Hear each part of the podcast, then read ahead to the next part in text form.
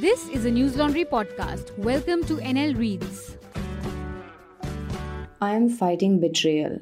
Meet the farmers marching on Delhi by Nidhi Suresh, 28 November 2020. By 9:30 p.m., mattresses had been laid out at the Singhu border between Delhi and Haryana. Food had been served and most of the farmers marching on the capital were resting for the night. A tired BSF man, 45, stood behind a police barricade.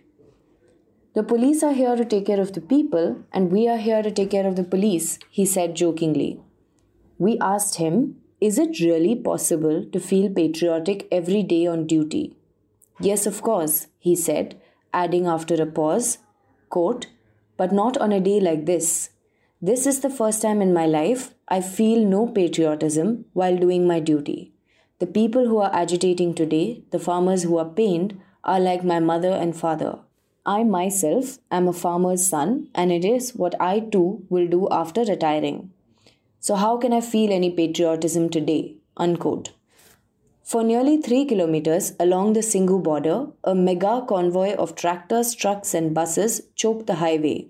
In the morning, as the protesting farmers had arrived at the border, they had been met with tear gas, sound bombs, water cannons by the Haryana police. Across the state line, the Delhi police had asked the Arvind Kejriwal government for permission to turn nine stadiums into temporary jails for the arriving farmers. This was rejected, and the police announced that the farmers could enter the city and protest at the Sant Nirankari ground. Thus, the day had come to a dramatic end. It seemed the central government, which controls the Delhi police, couldn't decide what to do with the farmers who had relentlessly made their way to Delhi closing in on the city's borders. Who are these protesting farmers, though, and what is driving them? News Laundry spoke with some of the farmers as well as the leaders of farmer groups to get a sense of their movement. On ground, it is evident that while leaders from various Kisan Sabhas are involved with the march, the farmers don't have one single leader or face at the forefront. Ramandeep Mann is a farmer from Bhatinda, Punjab, who helps coordinate among various farmer organizations mobilizing the protest. Ramandeep does not belong to any farmer group but self identifies as a farmer activist. This movement can't be identified by its leaders, he said, and that's the point. Quote, Usually, when issues come up, it is cadres of the farmer organizations who protest. But this time, even the most common farmer has stood up. Today, surprisingly, even a lay farmer has a deep understanding of policy. Unquote, he said. Jay Karan, 60, is the district secretary of the All India Krishak Khet Majdoor Sanghatan, which is politically aligned with the leftist party Socialist Unity Center of India Communist. Quote, I have spent my life fighting injustice, but this time I am not fighting injustice. I am fighting betrayal. Unquote, he said. The Modi government has agreed to hold talks with the farmers on December 3rd, but Jay Karan said there's nothing left to talk. They must simply revoke the black laws, he added, meaning the three new farm laws brought in by the Modi government earlier this year against which the farmers are protesting. We asked several farmers about the leadership of the movement and we were met with almost the same response each time. Quote, Behind one farmer is another farmer. Unquote. Avik Saha, the national convener of the Jai Kisan Andolan, said the Chalo Delhi March was mobilized by around 500 organizations. He explained that farmers in India are associated largely with either the All India Kisan Sangharsh Coordination Committee, of which he is the general secretary, or the Rashtriya Kisan Mahasangh, both umbrella organizations which between them represent around 350 farmer groups. Quote, However, we see over 500 organizations on the ground in this movement. Unquote. He said, quote, this means that there are 150 organizations that aren't on any platform but function independently and have large numbers. Unquote. And this is the first time all farmer groups have put aside their differences and united for one cause, said Ramandeep. Asked if they belong to a particular farmer organization, Several protesting farmers responded that they were associated with the Bharatiya Kisan Union.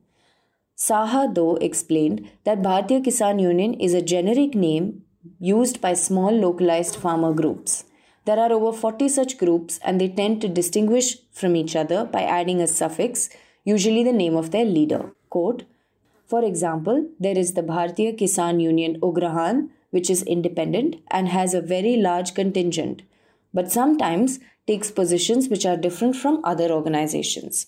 Nevertheless, in this march, we are all together, unquote, Saha said. To ensure the movement is coordinated well, the Kisan Sangharsh Coordination Committee and the Rashtriya Kisan Mahasangh, along with other two larger farmer groups, BKU Rajewal and BKH Chaduni, have formed the Samyukt Kisan Morcha. Quote, this is not a coming together, but coordination for the purpose of this protest only, Saha maintained. There are differences, but we can celebrate it rather than lament it. One nation, many farmers' organizations, not one leader. Unquote.